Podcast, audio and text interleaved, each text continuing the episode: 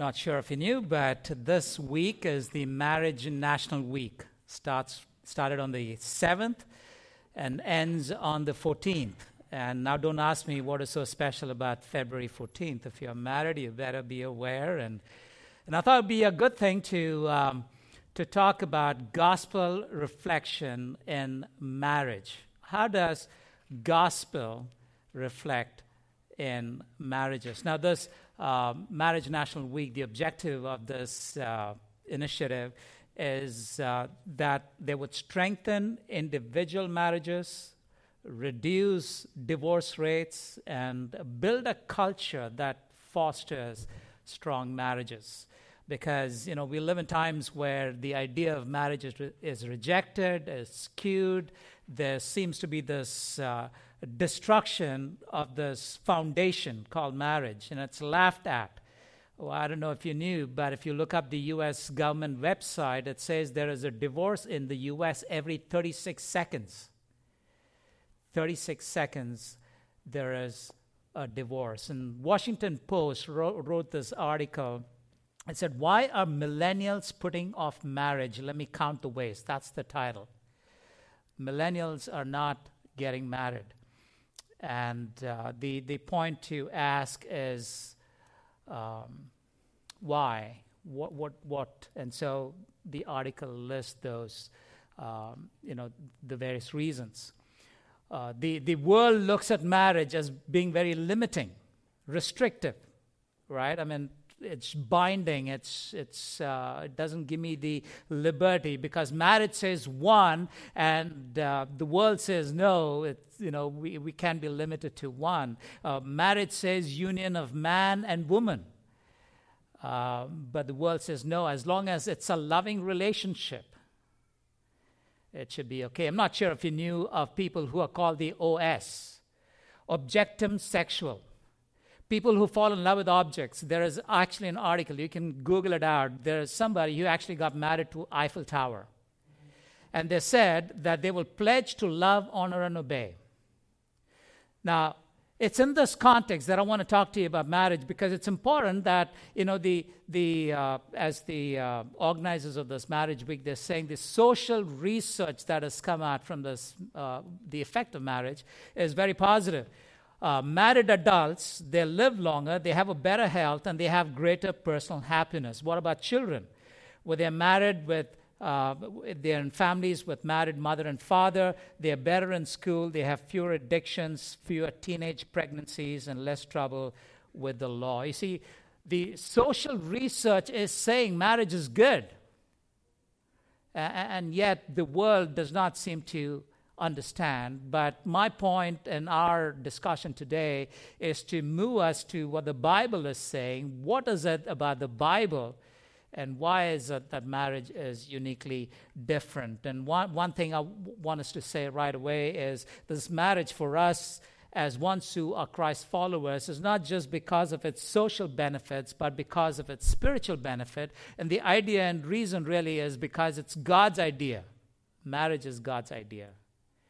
It is not something that we put together. So, as we look at the Bible, we want to explore what the Bible teaches about marriage and what are therefore the consequent benefits. What, what is it that that uh, that would impact us. And we, we look at it from the first marriage conducted by God Himself on the last day of creation. Uh, so uh, the uh, Bible uh, begins with marriage, does it not? In, in the very uh, initial creation uh, story itself, we read about uh, marriage, and it ends with marriage. Uh, you read that in Revelation with the marriage of the Lamb. and how in Revelation 21 1, it says, In the old, uh, the first heaven and the first earth passed away because there was this new heaven and the new earth as an eternal home for the Lamb and his bride. So it's it's in this context you look at what Bible is saying about marriage. It's not just one of the themes. Marriage is uh, about God seeking a bride for His Son, the undeserving bride, spotless, blameless, and made presented all glorious in Christ. It's a God designed marriage. And it's to this God designed marriage where we read in 1 Timothy chapter 4 where the demons are opposed. They, they want to forbid marriage. That God is presenting to us the greatest imagery, the closest intimate relationship we humans experience, in which we can see both the gospel of Jesus Christ and where God is going to be glorified. And so it's in that thing I want us to turn to, to Genesis chapter 2. I want to read, read together. In fact, if you would all open your Bibles, we can read aloud together from verse 18 to 25. Genesis chapter 2, verse 18 to 25. And if you will read with me together, um, may God's word be ha- uh, read aloud and, and uh, may, may, it uh, be heard in our ears. Chapter 2, verse 18. Then the Lord God said, It is not good that the man should be alone. I will make him a helper for him. Now, out of the ground, the Lord God had formed every beast of the field and every bird of the heavens and brought them to the man to see what he would call them. And whatever he, the man, called every living creature, that was its name. And the man gives name. Uh, the man gave names to all livestock and to the birds of the heavens and to every beast of the field. But for Adam there was not found a helper fit for him. So the Lord God caused a deep sleep to fall upon the man, and while he slept, he took one of his ribs and closed up the place with flesh. And the rib that the Lord God had taken from that man, he made into a woman and brought her to the man. And then the man said, This at last is bone of my bones and flesh of my flesh. So uh, she shall be called woman, because he was taken out of man. Therefore, a man shall leave his father and his mother and hold fast to his wife, and they shall become one flesh. A man and his wife were both naked and were not ashamed. Father God, we pray that you would speak to us. Show us, Lord, from your word, what is it that you have intended for us for life and for faith and for godliness? That as we spend some time, Lord, uh, that you would speak to us, speak through me, Lord, and speak to me, and speak to all of us. Your word gives life, and so may it be among our midst this morning, this afternoon. We thank you again in Jesus Christ, our Lord's name. Amen. Albert Mohler has said that if we didn't have anything else about marriage in the Bible, just the first two chapters of Genesis, that would be enough for us to understand something of this urgent and inter- uh, this uh, eternal importance of marriage, because this marriage is the central means of glorifying God. And so that's why we wanted to uh, to f- come down to chapter 2 and focus on that. But um, uh, just to put that in context, in Genesis 1, what happens? Genesis 1, we read the creative, uh, the creation order, what, what God has done as creation. But I also want you to see what happens with man. There is both this identity and the dignity of man and woman being established in chapter 1. You, you see, man was made in the image of God man and woman, made in the image of God. And they have this dignity, that this dominion, that they would be the ones who would rule. They would be the ones who, in the image of God, would represent God on this earth. That is already established. And having done that, we, we would come to chapter 2. But in uh, chapter 1, you should ask this question God, you just spoke about this beautiful wonders of creation, and then now you're talking about this mundane marriage, mundane man and woman being created, and God is saying, Yeah, listen, this grandeur of creation and this wonder of re- relationship is not because it's contrasted, but it's like two gems that we, we are drawn to focus our attention on. Genesis 1. Well, I don't know. I don't know if you knew this, but Genesis one and chapter twenty-seven, if you uh, chapter one verse twenty-seven, sorry, uh, the way it's written, it's actually the first poem. Bible actually bursts out into a poem when it speaks about man and woman. Poetry. God is, you know, is poetic as he, uh, through the inspiration um, as Moses is inspired, he writes about this. And so uh, we, we, we, we, we, we, uh, it, it, we have to look at this passage that we read in that context that God is intimately involved in this marriage. And so let's look at it verse by verse. In verse 18, we said uh, that the Lord God said, It is not good. Now, this is God's assessment. He, he, he just made the grandeur of creation and then he says it is not good. This is not expected. This is not what you hear from some something beautiful that God has already made. These are strong words. These are not like uh, you know, not like the chef. Because oftentimes, you know, I, I, think of this as an illustration. You cook something, and we, we were always uh, made to taste and ch- to check if there's enough salt because you know that enhances the flavor. God is not like, no, I think it needs a little extra salt or it's not like the cherry on top of the sundae. It, this is a strong word. This is like something is deficient, something is missing. And I want you to understand that God is pointing this out. It's not Adam. Adam is not complaining as, "Oh, I'm all alone." No, it's not God. It's not he. Uh, it's not Adam. Sorry, he doesn't even know about this. It is Adam. Sorry, I'm getting mixed up here, but it's God who who says this. And so the question we have to ask is why is God saying this? First of all, I want you to understand that this is this this God is talking about this relational deficiency. There's something deficient in this relationship that Adam is to come into. You see, because God is, Adam is made in the image of God, and God, being the relational God, is saying, listen, Adam, there's something not enough. There's something deficient. It is not good. Life itself is incomplete. And so, what happens, therefore, is God initiates. In verses 18 to 25, what we want to do is go through seven things that happens in trying to understand. And hidden in that are just beautiful gems that will hopefully speak to us. All right. So, so God initiates step one: a helper fit for Him.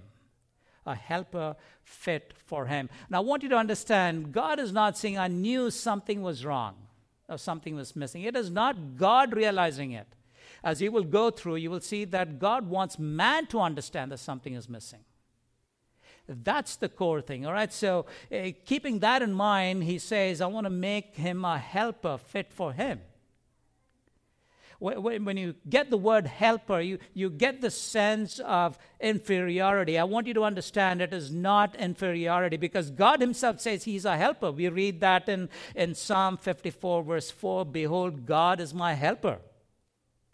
So, being helper is not about inferiority. It's not about dependence, that the wife is now dependent, because in 1 Corinthians 11, we see man and woman being interdependent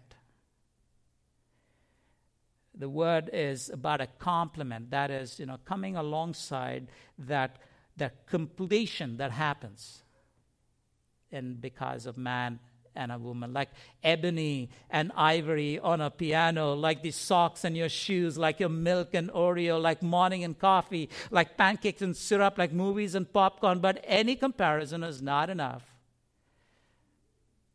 when man and woman are brought together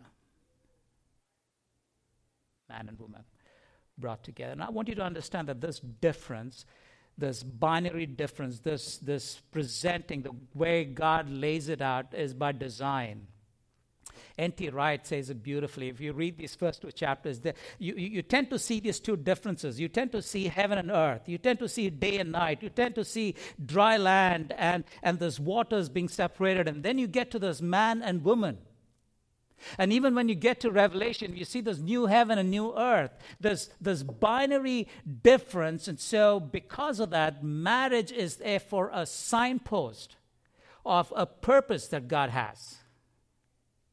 Something that should make us pause and ask why is God going through all this uh, uh, drama, if you want to call it, or what is the specific reason? All right? So, what God does in verse 19, he puts God, uh, he puts Adam through uh, awareness program. I want to call it the gap. God's awareness program, verse 19. All right, verse 19. So, what happens there?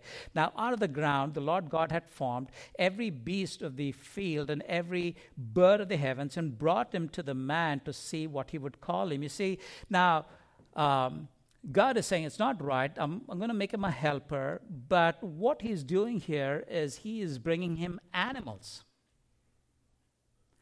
If uh, you know the book of Genesis were to be given to one of the uh, publishers at this point, they will say, "No, no, no. There's some disconnect here. There's, there's no logical flow." But God is saying, "Wait. It's you know you need to see the spiritual significance." There's a reason why this is being done. First of all, he is being brought, uh, these animals are being brought to Adam so that they'd be named. In, in Genesis 1, who is doing the naming? God is doing the naming. And in Genesis 2, now Adam is called to name because, as the delegated authority, he is saying, he's showing the headship, the dominion. But not just that, naming is about relationship. See the example of Abram and Jacob. They get this new name. So this name naming therefore is some some intimate relationship, but yet Adam has to see that even though he names these animals, that they cannot be that relationship which he is meant for, what is the one that is meant for for him. But observe another thing in verse 19. Now, out of the ground, the Lord God had formed every beast of the field. You see, in verse chapter 2, verse 7, man is, we read, man is made from where? Made, made from the dust of the ground. And here again, the animals are made also from the same dust. You see, the source of the material is not the one that's going to uh, decide their relationship. Adam needs to have somebody who comes out out of him, as we will see.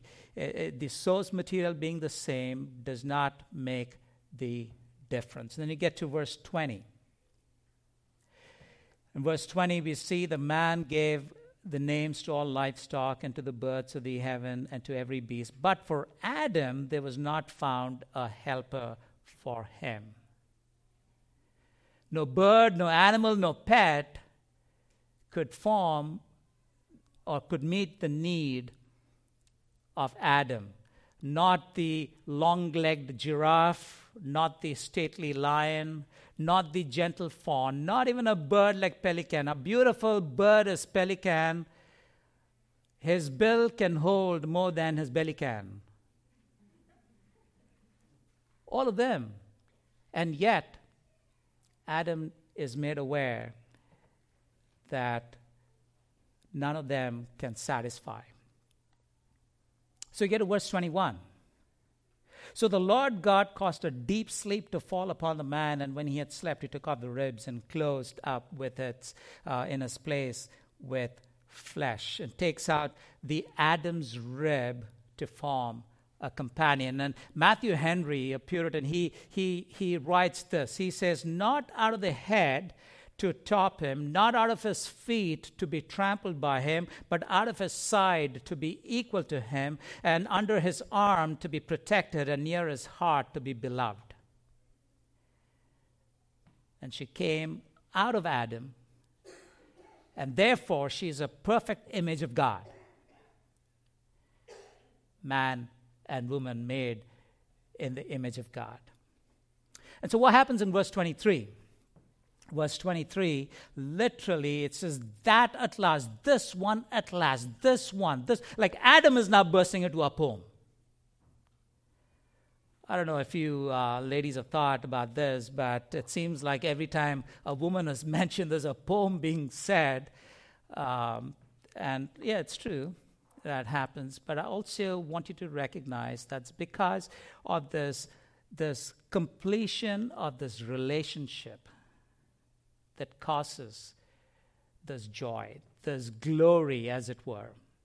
something completed. And, and it's important to notice, and she shall be called a woman because she was taken out of man. You see, the man, uh, this ma- the name woman is Isha. And man is Ish. And so, what Adam is doing, his, his, he's got his name embedded in hers. Is this loving, intimate relationship that is already indicated in the naming of the woman, a calling of the woman, intimacy. And it goes on in verse 24. It says, Therefore, uh, it's good to pause and ask this like this therefore is something about the future something later. It's not just speaking about adam and eve. Therefore you see a man is to leave the father and his mother and hold fast to his wife. This thing that happened in the garden of eden this something that's that's happening here this will be the pattern for as long as there'll be marriage on this earth. Therefore therefore. Uh, the, the, the meaning is sticks to his wife. You know, there's this like becoming like one as we see later. This, Israel was asked to do that, to stick to uh, the Lord God in this covenantal relationship. The sticking together. I want you to understand what is happening here. This is about the first loyalties, as I would call it. And w- what I mean by that is this. You see, when you read the book of, you know, the Old Testament, uh, different books, and even as an example, as when you get to Israel and his uh, children, they don't leave Jacob to go settle somewhere else. It seems like you know the wife comes in, it's the wife who leaves, and and the uh, children set up, you know, extend their home and continue to stay with the Father. So Israel really didn't uh, practice this leaving and cleaving in a sense. And so, one thing we must not forget what is happening here is what God is saying is that the first loyalties, first loyalties is not to the parents anymore, but to his wife. There is something about the relationship. The focus, therefore, is in relationship more than the geographical dif- difference. The geog- geographical difference helps but don't forget the first priority. Because sometimes we can be in two different continents and yet be so emotionally connected. The first priorities have not changed. And then it talks, and then it ends in verse 25 the man and woman and his wife were both naked and not ashamed. The freshness of relationship. There's this vulnerability, there's this trans- transparency, there is this total honesty, and they become as one flesh, not you and I, but us. This deepest intimacy that is expressed. And when you get to Ephesians 5, this is what is used. This one flesh is what is used of how Christ and the church come together eh, eh, as one. The body of Christ and um, uh, being the church and the head of the church being Christ. So they became flesh, uh, one flesh. And this is to be for the glory of God. The very this goodness of this relationship, what God is saying, there's going to be no other earthly relationship like this. I, as I, as I traveled a couple of weeks ago, one of the things that, that I heard about this is this new cult called the Mother God cult. And the Mother God cult is essentially saying the strongest relationship is between the mother and the child. And you see often this worship happen in different parts of the world. And God is saying, no, that's a corruption of relationship. The highest relationship is between the husband and the wife, two strangers coming and coming together as one, becoming one flesh. And it's in that this marriage, this, this marriage that he initiates in Genesis, is, is to be this reflection of Godhead. The reflection of Godhead. It's, see, let, me, let me go through some of the reasons why I say this how Godhead is reflected in a marriage. Since God is permanent, since God is permanent, He designed marriages with lasting commitment. Forsaking all others, I take you. That means nothing else matters. You are going to be mine as this covenantal relationship. God is triune. And so these marriages are meant for companionship in Godhead, the three equal persons. And so, therefore, marriage is with equal dignity between man and woman. God is diverse and complementary. It's interesting in Genesis 1, the only uh, indication of sex or gender is for male and female. For the animals, the, its re- reproduction is assumed, but human sex- sexuality is celebrated. Chapter 1, verse 27. And, so there's something unique, even though through this, uh, there is, they are the same, but yet there is a difference. And as God's Trinity is ordered, Son and the Spirit gladly submitting to the Father, He designed marriage with authority to be exercised uh, lovingly and with submission to be given willingly. But the thing with is Genesis 2, the story doesn't end there sadly. It doesn't end there. It leads us to Genesis 3. So, what happens in Genesis 3? It's where sin enters, where God's word is, is denied, uh, God's word is not believed, it's rejected, sin enters, relationship is marred, headship of Adam is threatened, poetry is forgotten, there's accusation, there's shame, there's pain, there's loss, there's sweat, and death enters, and design and the very purpose of marriage is impacted because of sin. And this sin and, and what it's, it's impacted, what, what the sin that's impacted us, uh, impacted them, Adam and Eve, also impacts us. That's why Ray Ortlund said this. It's called the perennial relevance. What happened in Genesis 3 is, is relevant for us. Sin impacts a marriage still. Listen to this Adam and Eve unleashed hell in Eden with their choices. It's not uncommon for married spouses to do the same in their own Edens. Genesis 3 explains why we marry in happiness and hope and get our hearts so deeply broken.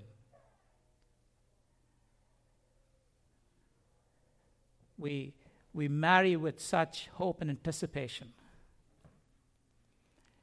But then, because of Genesis 3, there's despair, grief, and sadness. So sin has entered, it's caused problems.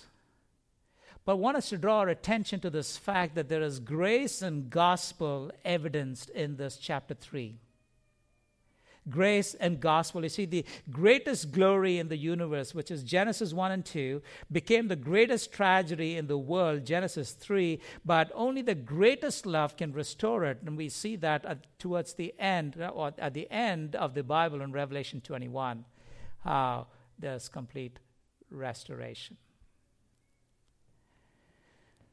So, grace and glory in chapter 3 one is grace. I want you to recognize this one thing about grace. When when adam and eve were were banished from eden god did not take the gift of marriage from them. You get that? The gift of marriage continues even in spite. So it's the remnant of eden that we enjoy. God did not take the gift away and therefore every marriage every marriage is worth fighting for and preserving. The devil's intent he wants to destroy, he wants to skew, he wants to eh, you know, completely eliminate marriage. So when you look at statistics or even the status of the present marriages, it shows us just that. But I want you to understand that this present day marriage, there is hope. There is there is, there is possibilities in Christ. Because what happens is in Genesis 3, we read that it is the Lord who pursues. He comes and asks, Adam, where are you? It is not that God is playing hide and, uh, you know, God and Adam are playing hide and seek or whatever, like, oh, let me find who, where you are. God is not trying to find Adam's geographical location. But it's a grieving God coming, seeking humanity. Doesn't he do that? The rest of the Bible, as you read, he just he does he does just that. Cross would always remain the greatest symbol of our God coming seeking for sinners in restoration. And then, as you read Genesis 3, we read that he covers them with the coats of skin and he sends them out he says, Lest they eat of the tree of life. You see, what had happened is with eating of the tree of good and evil, now Adam and Eve become the decision makers or they become the arbitrators. They are saying, We are going to decide now who what is right and what is wrong apart from God. And now now if they eat of the tree of life, they will be caught up in that cycle of that, of that death. There'll be no release, and God's grace is evident as He banishes them from Eden, but He covers them. In, in Isaiah chapter 61, verse 10, it says, I will greatly rejoice in the Lord. My soul shall exalt in my God, for he has clothed me with the garments of righteousness, garments of salvation, and he has covered me with a robe of righteousness the grace of God. I don't want you also to forget the gospel, the, the joy. This Adam and Eve are offered hope in their suffering. God, you see, God tells them about the consequences of their choice, but He also gives them hope of life. Uh, Eve, two things about Eve. She, she's going to suffer and there's going to be strife. As a mother, she's going to suffer in childbirth. And as, as a wife, there's going to be this strife as to who's going to get the control of the wheel. And Adam, he, he's going to dominate. He's not going to defend his wife anymore. That's going to be his natural thing, trying to press her down and, and, and to usurp authority over her. For Adam's new reality is not work, but the, the futility of work you know, the sweat and all of those. You see, if somebody says in heaven you're going to sit up there and play some harp or something, I, I, I you know, Bible doesn't talk about it. I believe in the economy of heaven. There's going to be work, but it won't be the futility of work. That we, we will enjoy it because it will be to the glory of God, as it ought to be even now for us as we as we are redeemed. But more so, get this: death is real. But in this death, eh, yet through that, there is this hope of life that is being offered because the offspring of, of Eve is going to be the one who will destroy the devil. And so, what does Adam do? This is beautiful. In Genesis chapter 3, verse 20, he names her Eve because she's going to be the mother of all living. What Adam is saying is, I believe that. I am going to grab that, hold on to it by faith because no, we were supposed to die, and yet in this death we've been offered this life, and Eve will therefore be the mother of all living.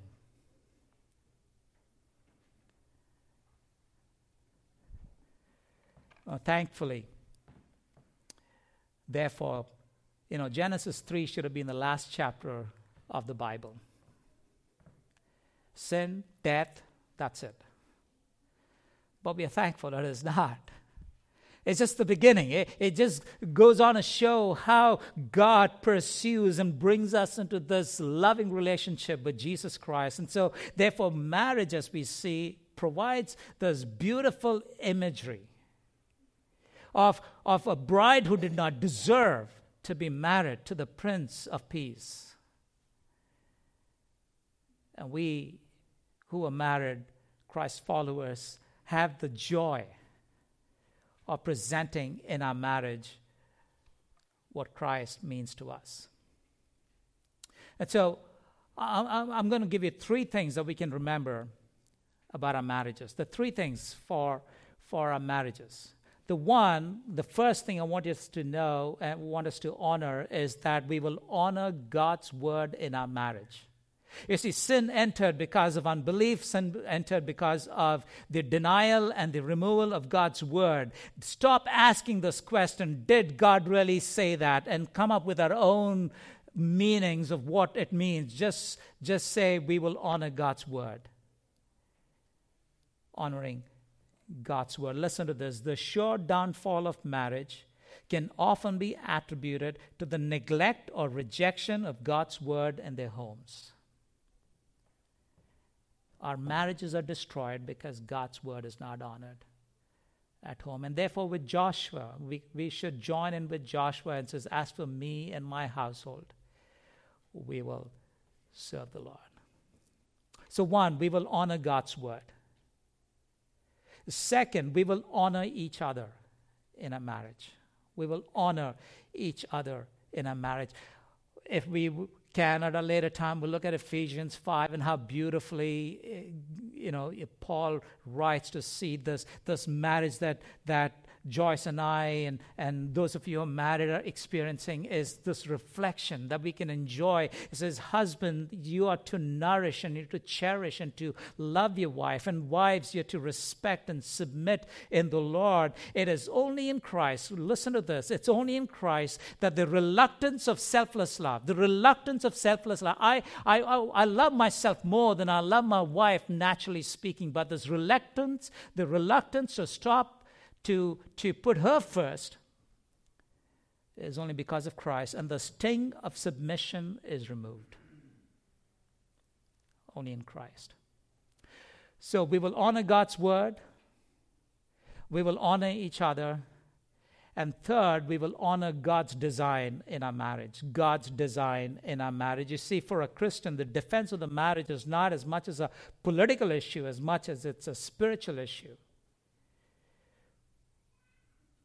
We will commit to honor each other, that we will uh, honor the order in marriage, we will uh, honor the reflection of God's glory and the gospel in the marriage. We will, we will have this responsibility of bringing our children up in the right template so that, they, so that they would get the right template. You see, if they need to know what the gospel is all about, let them be, have them look at your marriage.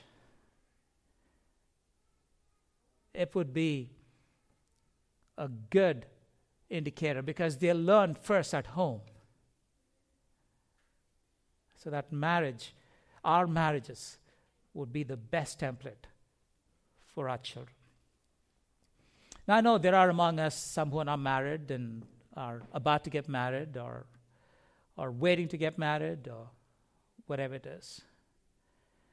But the truth remains this the greatest relationship that reflects God's glory and grace is when man and woman come together as one flesh. There's no alternative. Uh, it's in that relationship we want to honor God's word, we want to honor each other, and we want to honor God's design.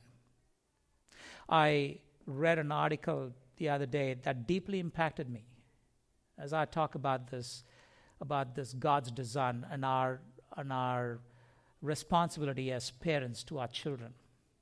The title of the article is Why There Are No Christian Children in North Korea.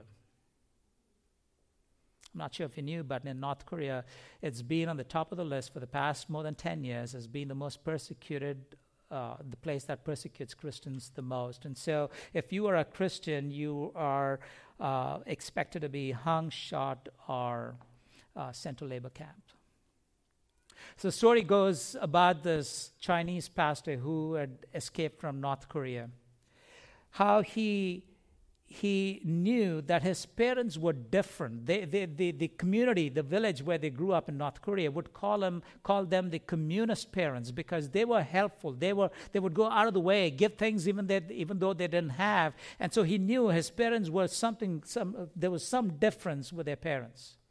They would read something about the secret book, but their parents would not share their faith with the children because there's a threat of losing the children and, and losing every opportunity to even share the gospel. Because in school, they would constantly quiz them to see about what's happening at home. And when, when this gentleman was about 30 years old, the, name, the brother's name is Lee John Chan. When he was about 30 years old, they had this opportunity to flee North Korea to go to China. And listen to this. What the mother does is takes him to a house church. And there she prays for three hours, sweat and tears. She prays for North Korea, that North Korea would, uh, there would be a revival in North Korea. Prays for marriages, prays for her, her son, and then shares the gospel. Very shortly after, they had to they returned back to North Korea for whatever reason, but they were betrayed. And as the son is starting across the river where they had crossed, he actually saw them being killed. And he then later comes to know the Lord, and now he's a pastor. He was told by his mother, We've been praying for you to be God's child. And I paused to think and ask this question that if we are gripped by knowing what our marriages are intended to be, what, this, what a Christian family is intended to be, the gravity of the responsibility, but God is glorified in our relationship. That they're able to see the gospel of Jesus Christ. Two sinners, two, two, two people who are fallen coming together in grace and living together and sharing and having the joy. And then our kids are able to see the template that, yes, this tells me of a God about who loves me. It's come to us easy, but it cost your God, your Lord and Savior, Jesus Christ, his life. So, as we look at this Valentine week, I thought it would be good for us to just go back and s- touch on some of these principles and truths. That God takes Adam and Eve through this motion, as it were, to embed in it deep truths that we can live by. That as we consider our spouse, that we will live our lives where He is glorified.